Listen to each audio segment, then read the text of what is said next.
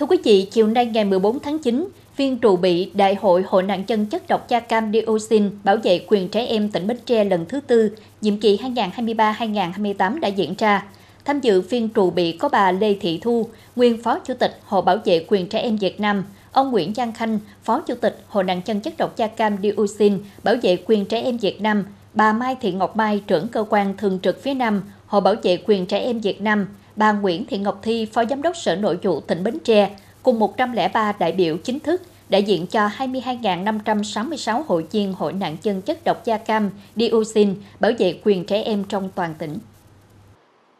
Tại phiên trụ bị, cùng với các nội dung như bầu đoàn chủ tịch, thư ký, thẩm tra tư cách đại biểu, thông qua nội quy quy chế làm việc của đại hội, Ban chấp hành Hội nạn nhân chất độc da cam dioxin bảo vệ quyền trẻ em tỉnh Bến Tre nhiệm kỳ 2018-2023 cũng đã trình bày báo cáo kiểm điểm, báo cáo kiểm tra nhiệm kỳ, báo cáo tổng hợp ý kiến và thảo luận văn kiện đại hội. Nhiều tham luận về các nội dung như cách tiếp cận thực tế để có giải pháp vận động phù hợp đạt hiệu quả, công tác tham mưu với cấp quỹ nhằm kiện toàn tổ chức hội cũng đã được trình bày tại phiên trụ bị Phiên trụ bị Đại hội Hội nạn nhân chất độc da cam dioxin bảo vệ quyền trẻ em tỉnh Bến Tre lần thứ tư, nhiệm kỳ 2023-2028, tiến hành bầu cử ban chấp hành, ban kiểm tra, nhiệm kỳ 2023-2028 và bầu đoàn đại biểu dự đại hội cấp trên.